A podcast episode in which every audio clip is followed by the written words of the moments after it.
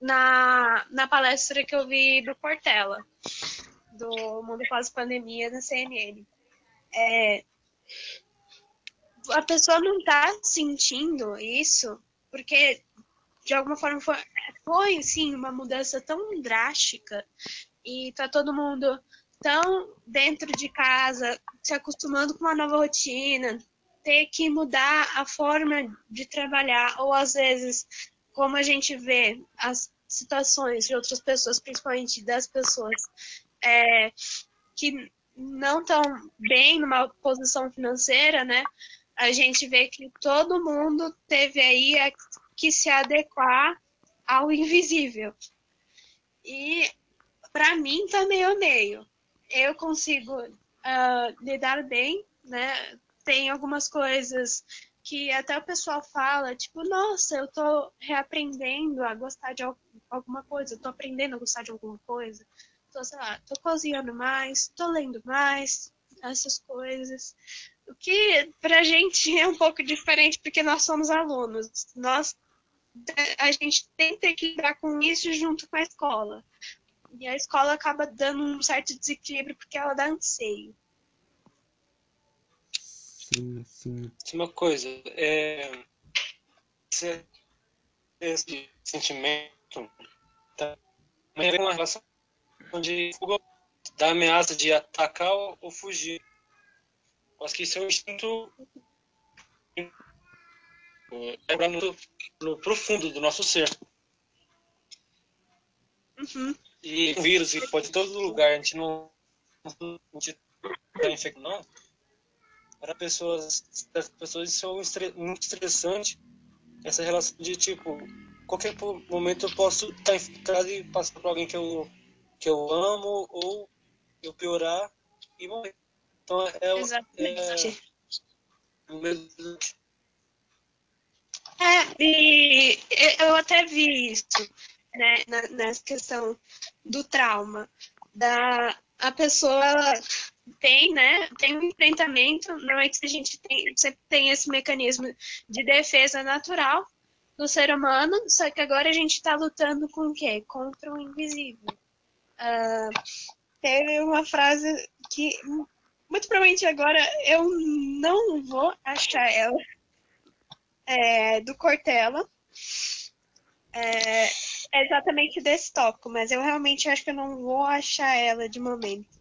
E eu também não vou conseguir me recobrar, mas isso é muito natural. A gente fica com uma ansiedade, né? Porque a gente não tá vendo, não tá precisando ter. Sabe que existe, mas, né? A gente tá lutando todo mundo junto no coletivo contra o invisível. Jenny. Então, gente. Vai, Jennifer Wayne. Depois, sou eu, depois do sou eu. Ah, Jennifer. Você já não foi? Você já não foi, Zé? Mas agora da... tem que falar da, da parte da escola. Eu não, eu não terminei minha parte ainda não, jovem. Eu fiz ah, a tá. pergunta pra vocês. Ah, tá, perdão. Olha, no meu caso. Vai lá, Jenny. Tá, Jenny primeiro, pode ir, Jenny. Olha, eu tô me sentindo muito mal nessa quarentena mesmo. É, às vezes eu lido bem, me sinto até melhor, mas às vezes dá vontade de, de sumir, porque é muito difícil mesmo ficar em de casa. E você até fica enjoado de tanto ver assim a sua família. É muito interessante. Uhum. Wembley? Um, no meu caso é bem semelhante ao da Jennifer. Por causa que, tipo, cara, ficar o dia inteiro preso por quatro paredes e vendo as mesmas pessoas todo dia é desanimador. Tipo, e ruim além da pressão vindo da escola, tipo no meu caso, das escolas, cara, dá vontade de sumir. Simplesmente. Então, até tirando pelo nosso exemplo, essa questão da ansiedade, da tristeza, do tédio, é algo que afetou praticamente todo mundo. E vamos ser sinceros, todo mundo quando começou essa pandemia achou que ia ser um apocalipse, entendeu? Então veio aquele pânico do que vai acontecer no futuro. Além disso, a gente pode também tirar como exemplo os profissionais da saúde que estão na linha de frente, que estão lidando com os pacientes, que estão vendo mortes todo dia. Então, o psicológico deles está muito afetado. O altos índices de estresse, de perda de sono, porque eles a, a jornada de trabalho deles aumentou. Eles sinceramente nem estão dormindo. Outra coisa, é, pessoas que já tinham depressão antes da pandemia, Agora, os índices de suicídio devem estar altíssimos. Não tem dados. É, 32%. Não tem, eu não, não achei dados falando sobre isso, porque eles estão mais concentrados no coronavírus, mas é algo real, porque a pessoa vai ficar com ela mesma, está trancada dentro de casa, não tem uma distração. Então, a mente dela, que já é um pouco perturbada pela ansiedade, pelo desespero, vai, entendeu, piorar mais. Outra coisa então... também são empresários, empregadores que estão sofrendo com ansiedade pelo, pela crise econômica que a gente também está passando graças ao coronavírus. Então, eles estão aquela coisa na cabeça de não vou conseguir manter minha empresa, não vou conseguir pagar meus funcionários, eu vou falir. Então, a pressão da crise econômica afeta muitas pessoas também. Assim como o convívio com a família convívio com a família também pode afetar um pouco o psicológico das pessoas. Uh, isso, essa questão completamente, assim. Uh, principalmente falando dos médicos, já um, também não só dos médicos, né?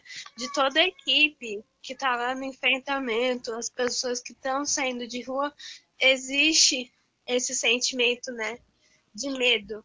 E é, é uma coisa que realmente vai acontecer, que está aumentando é a paranoia. A, a paranoia, é, o, o, medo exacerbado, né?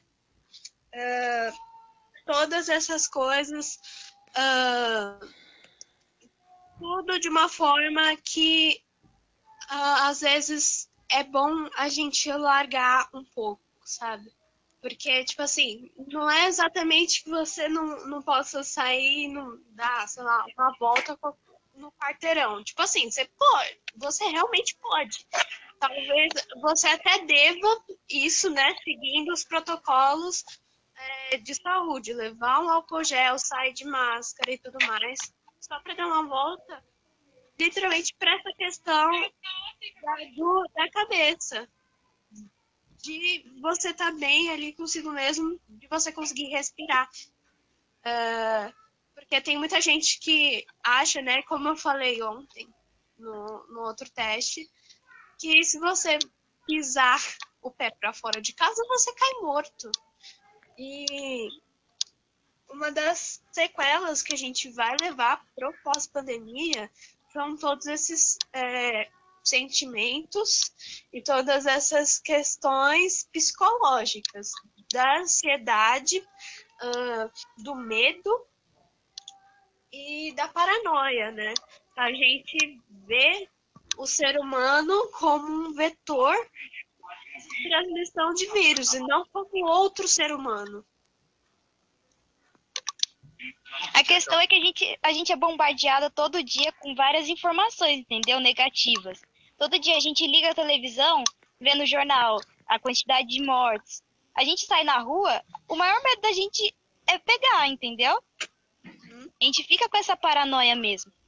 Essa, essa questão, não vou tocar em nada sem passar álcool em gel, porque senão eu vou estar contaminado. E aquele pensamento, será que eu já estou contaminado e sou assintomático? Tem muito disso também. Quantas vezes eu já pensei isso? Mano, mas eu acho que esse, esse pensamento é muito cultural. Eu acho que tudo que a gente vê nos filmes, a gente raramente vê algum filme otimista.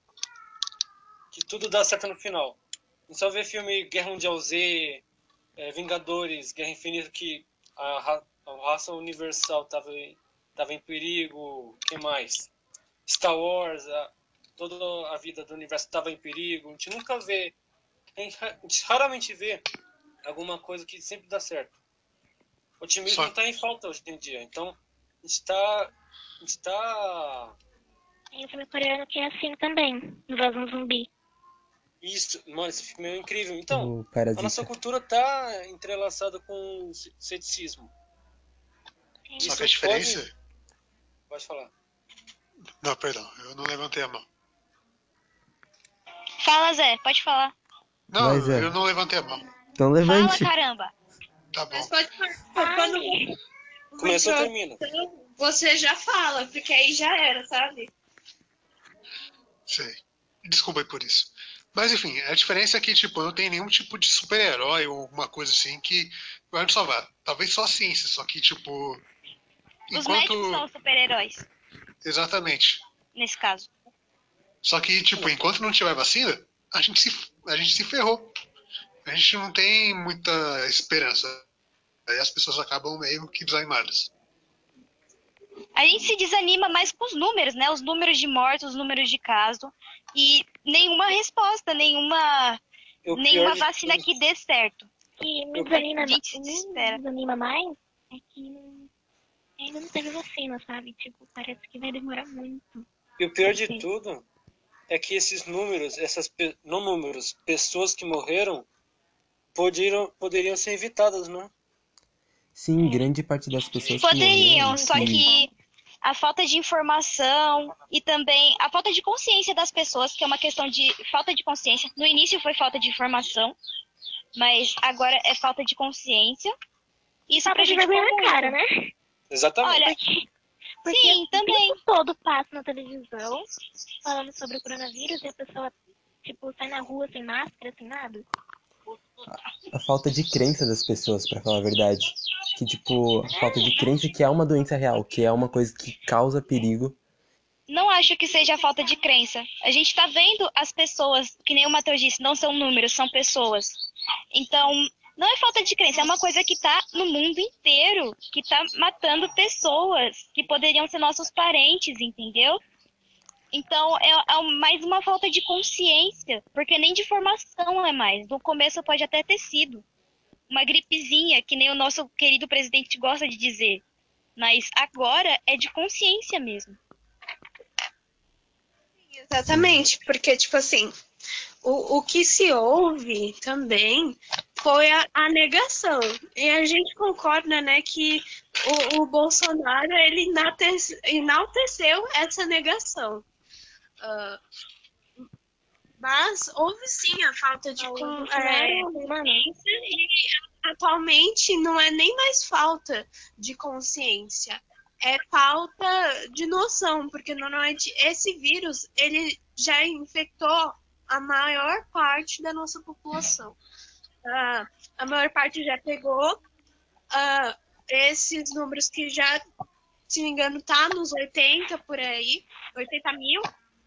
Ah, é, já as essas pessoas já vieram a falecer e já tem um número que é até consideravelmente bom, mas ele não chega a ser né, aquela coisa que ele venha né, se sobrepor ao- aos números negativos, aos números de contaminados e aos números dos falecidos.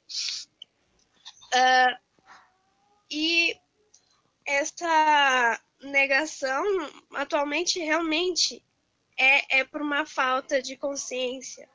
Porque Primeiramente. ao redor, eu tenho um exemplo aqui, tipo, a- no meu bairro teve um- primeiro o meu vizinho que pegou o meu vizinho do lado, mas basicamente agora é quase o arredor inteiro de pessoas que já pegaram, já passaram pela doença, ou ainda estão meio que enfrentando ela, ou realmente eu não sei, né, o que, que veio ocorrer com elas. Mas o, o vírus ele já está na porta. É, essas pessoas elas estão fechando os olhos a, a uma coisa, né? Tipo, que elas querem que, ah, se eu fechar meus olhos, isso daqui vai sair, né? Tipo, volta um sentimento infantil. Esse monstro vai sair. É, como se a gente fosse, né, criança tendo pesadelos, achando que que, tem alguma coisa no quarto. a negação é a primeira defesa do corpo para existir algum trauma, alguma coisa assim. E em relação a, tipo, a, porque as pessoas ainda não estão obedecendo as, as circunstâncias ou as regras, pode ser, pode, tem, tem um, tem um, sei lá, uma história, acho que é bem real, bem real mesmo, que, tipo, é, você passa e vê, sempre, você sempre vê algum, alguma pessoa pedindo moeda. Aí, tipo, não, não, esquece. Fez que eu não falei nada. Não, mas Vai, eu entendi o que você quis dizer. Alguma eu pessoa entendi. Tá, tá em apuros. Tá pedindo ajuda. E as outras pessoas, ah, alguém vai ajudar.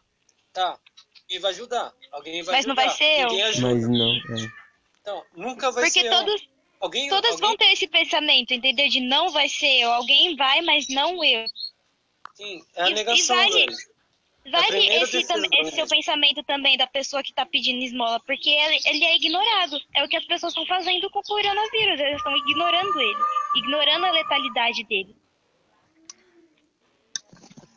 É, deixa eu só ler algumas frases que eu anotei do Cortella sobre esse tópico. Foram muitas que ele tocou realmente nesse tópico e eu achei interessantíssimo. Vou ler a primeira e talvez vocês deem um respaldo. Essa primeira é mais ou menos seguindo a linha do que eu falei. A negação, em grande medida, é, quando é, se colide com a realidade, ela é uma atitude infantil. O que vocês têm a dizer sobre isso? Verdade. Cara, é uma realidade, por causa que, tipo assim, sabe aquele negócio de você colocar os dedos no ouvido e falar, não tô escutando, não tô escutando, lá, lá, lá, lá? É isso que a gente faz com, quando a gente não quer aceitar algo, saca? Algo que é real. Funciona É que, com o tipo- amigo imaginário, mas não com a gente.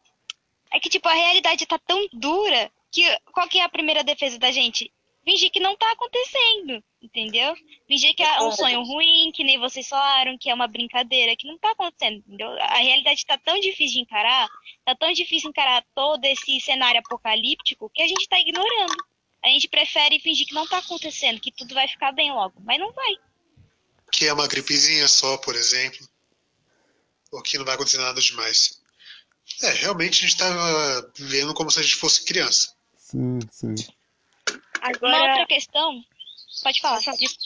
não pode falar, eu ia falar, pular para outra fase, mas continue esse seu Então, raciocínio. eu também. Outra questão, uma, uma questão psicológica que a quarentena está fazendo, mas que afeta toda uma sociedade, é a questão das fake news. Das fake news, do, das questões de xenofobia que estavam acontecendo, que aumentaram muito no começo, porque, caramba, você vê um asiático na rua, as pessoas já estavam querendo agredir. Porque, nossa, eles trouxeram coronavírus pra cá. Então, os casos de preconceito e xenofobia cresceram bastante. A falta de informação criou um medo terrível nas pessoas e elas começaram a criar fake news. E de acordo com estudos, pelo menos de uma forma assim, mais psicológica, esse tipo de manifestação, sabe, de criar fake news, é uma forma das pessoas elas se livrarem desse peso que elas estão sentindo. É errado a gente dizer isso, mas vendo uma visão imparcial assim, é elas colocando o medo e a revolta para fora, a falta de informação e compreensão para fora, o que é algo que prejudica outras pessoas, porque informação falsa prejudica muito, entendeu? Que nem o próprio Exatamente. presidente dizendo que Exatamente. cloroquina faz, faz bem, sendo que não tem efeito positivo nenhum. E as Sim, pessoas é apoiando ele. As pessoas apoiando ele. Outra questão que faz muito mal para a sociedade, principalmente para as mulheres, é que cresceu muito a violência doméstica. Entendeu? Antes, quando não tinha quarentena, elas ainda podiam sair, podiam trabalhar, podiam se livrar desse convívio com o agressor. Agora não, agora elas estão obrigadas a ficar 24 horas por dia com ele. Entendeu? Sem falar que também aumentou muito o consumo de álcool, de É, elas são obrigadas a conviver com seus maiores monstros, né? Que é o marido. elas elas estão tendo que ser forte e encarar, entendeu? De frente. Então elas estão literalmente tendo que conviver, sendo mortas direto, entendeu? Porque com certeza casos de feminicídio estão aumentando? Porque elas não têm a quem pedir socorro. Uh, já não ajudam, porque vizinho é uma coisa, vizinho só, só cuida da sua vida quando você não precisa. Quando você precisa de ajuda, ninguém vai ajudar. É verdade. Entendeu? Então, estão criando plataformas online para atender esses casos de agressão à mulher, mas muitas reclamações de que não está funcionando. Então, esse é outro problema.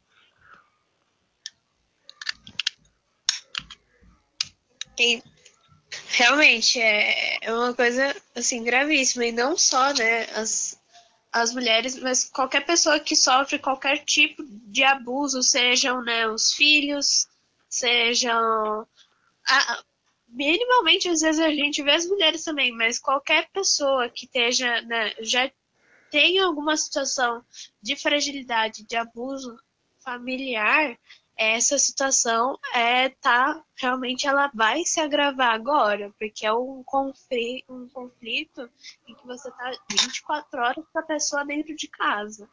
Isso se ela não estiver saindo para trabalhar, mas mesmo assim é um, uma coisa que realmente vai aumentar, assim como eu falei, né, do, dos divórcios. De às vezes por você estar em rotina, uh, talvez se, se não tivesse a, a vida essa pandemia, talvez você continuasse ainda com um casamento intacto. É, isso é. eu achei até interessante, porque eu, eu, tinha comentado né, que eu tinha pegado mais ou menos esse gancho da entrevista do Pondé que eu vi ontem. E hoje, na, é, acho que ou na Globo News ou na própria CNN, enquanto eu estava assistindo, já veio dados mostrando que realmente os divórcios aumentaram graças à pandemia. É, é são tudo são consequencialismo que infelizmente uh, a gente teve a obrigatoriedade de enfrentar, que muito provavelmente a gente não ia estar tá precisando. Porque, uh, por, por exemplo, isso também tem umas diferenças. Em questão a a mulher às vezes ela não trabalha ela é dependente. Muitas vezes muitos casos a gente vê que ela é dependente. Então acho que muito provavelmente o momento de alívio dela é quando o marido sai para trabalhar né? mas voltando. Uh, na verdade o exemplo que eu ia dar eu já voltando né às frases para vocês me darem uma opinião. É, uma das coisas mais complexas é convencer alguém que aquela rota que a pessoa segue é, ela não está correta. É, quando a pessoa é cega a qualquer outra possibilidade de per, é, percepção. percepção. O que vocês acham, mais ou menos? Deu para entender? Eu falei meio embolado. Eu buguei. Repete para mim para. Peraí. Uma das coisas mais complexas é convencer alguém, é, alguém que aquela rota que ela segue não está correta. É, quando ela é uma pessoa cega a qualquer outra é, possibilidade de percepção. Ou seja, o famoso mente fechada, aquele que não aceita a opinião dos outros, praticamente. Aquele que não aceita a verdade, né? Pode ser isso também. Aquele que vê os fatos na frente dele, comprovados, vê as provas, mas continua com aquele mesmo pensamento na cabeça. Não, é isso do meu jeito. Eu não vou acreditar nos outros. Pode ser muito isso também. Pessoa cabeça é, dura. É ainda nessa parte de negação mesmo, essa anotação. Essa parte da, da pessoa. Eu, eu tenho exemplo até em casa meu pai mesmo, mas isso é por ele já ter uma fragmentação. Eu acho que a gente vê muito isso dentro da sociedade brasileira. Eu acho que não só do, dos mais velhos e mais desinformados. Eu acho que os jovens também, que eles se cercam muito de alguma ideologia ou alguma crença, que nem eu acho que entra até uma parte do, da questão que eu estudei para o tema de abuso, quando ele vê tanto, ele se cerca tanto disso, essa pessoa ela se fecha é, ela tende a ser uma pessoa neurótica, ela não quer mesmo aceitar que existe outra realidade. Né? Tipo, por exemplo, uh, existem mesmo pessoas dentro da igreja que elas são totalmente uh, xenofóbicas, homofóbicas, porque ela só vem aquela forma da, da religiosidade dela como absoluta, né? Tipo, e é uma coisa muito errada até para qualquer religioso, pelo menos da, da fé cristã, fazer, de, de reprimir o outro, porque, tipo, sabe, uh, como o é pelo pecado da pessoa que, independente ou não se ela tá na religião, é dela, assim. Não significa que você pode mal, é, maltratar a pessoa. Essa pandemia está sendo uma prova, dentre várias e várias, várias provas, que ideologias matam mais do que assassinato, que homicídios. Nossa, é verdade. Ideologias têm muito peso. É um choque de ideias, é um choque de conhecimento, de cultura. E é aquela coisa, quando a gente nasce, vem um monte de pessoa e fala: Isso é certo, você é dessa religião e você vai seguir os conceitos dela. Então você cresce nela, cresce indo na igreja, cresce sabendo os ideais, o que o livro sagrado dessa religião prega. Então a sua cabeça vai mudando também. A, a sua percepção do mundo através da sua família, do seu círculo familiar, do seu círculo religioso e social, você vai pensar totalmente diferente de uma pessoa que é tipo, você é, crist... você é cristão, o outro é, é judeu. Você vai pensar totalmente diferente dele, mesmo sendo religiões muito próximas, entendeu? Então, essa, essas ideias sem o respeito devido causa muito conflito. Causa muita Exatamente. guerra, é muito motivo de guerra até como Israel e Palestina. Pode ser um exemplo muito grande. Quantos anos eles estão nessa luta por terra sagrada? Sempre com a ideologia na frente. Na verdade, atualmente não é mais, é, atualmente é realmente política mesmo. É, é, terra, eles querem terra. Tem, tem mais umas questões assim. Mas tem fortemente, sim, ainda por ideologia. Só que, né, em questão, né, entre o, pop, o papo político e a maioria, né, dos políticos, eles só estão é, ligando, né, por política mesmo. Bom, eu acho que com isso a gente pode finalizar por aqui. Eu espero que vocês realmente tenham gostado disso, do podcast. E é isso. Muito obrigado. É, Tchauzinho. Conclusão. Conclusão. Hum. Pesquise primeiro. É... Tá, esqueci o resto. Você, a gente perdeu a noção Pesquise de tempo. primeiro, é, busque fontes. E Fala, fala, Wembley. pesquisar primeiro, buscar fontes confiáveis e não se sinta ansioso. Você não tá sozinho nisso. Todos estão se passando por momentos. Obrigado. Isso. A gente perdeu muito a noção do tempo. Tá bom, recadinho, recadinho. É, Foi só o meu tema, galera. E um pouquinho das palestras da Lari. A gente vai ter que realmente fazer que nem o Zé Mário falou, falar de forma clara, rápida. E quando eu vou fazer pergunta, por favor, sejam diretos, não enrolem. Ou diminui o assunto, né? Porque é muito É, assunto pode em ser. 31 minutos. Diminuiu o assunto. não que tem Geralmente como diminuir que eu assunto. é de duas horas, três. Então, se a gente for diminuir o assunto, vai ficar só na questão psicológica. Deu bastante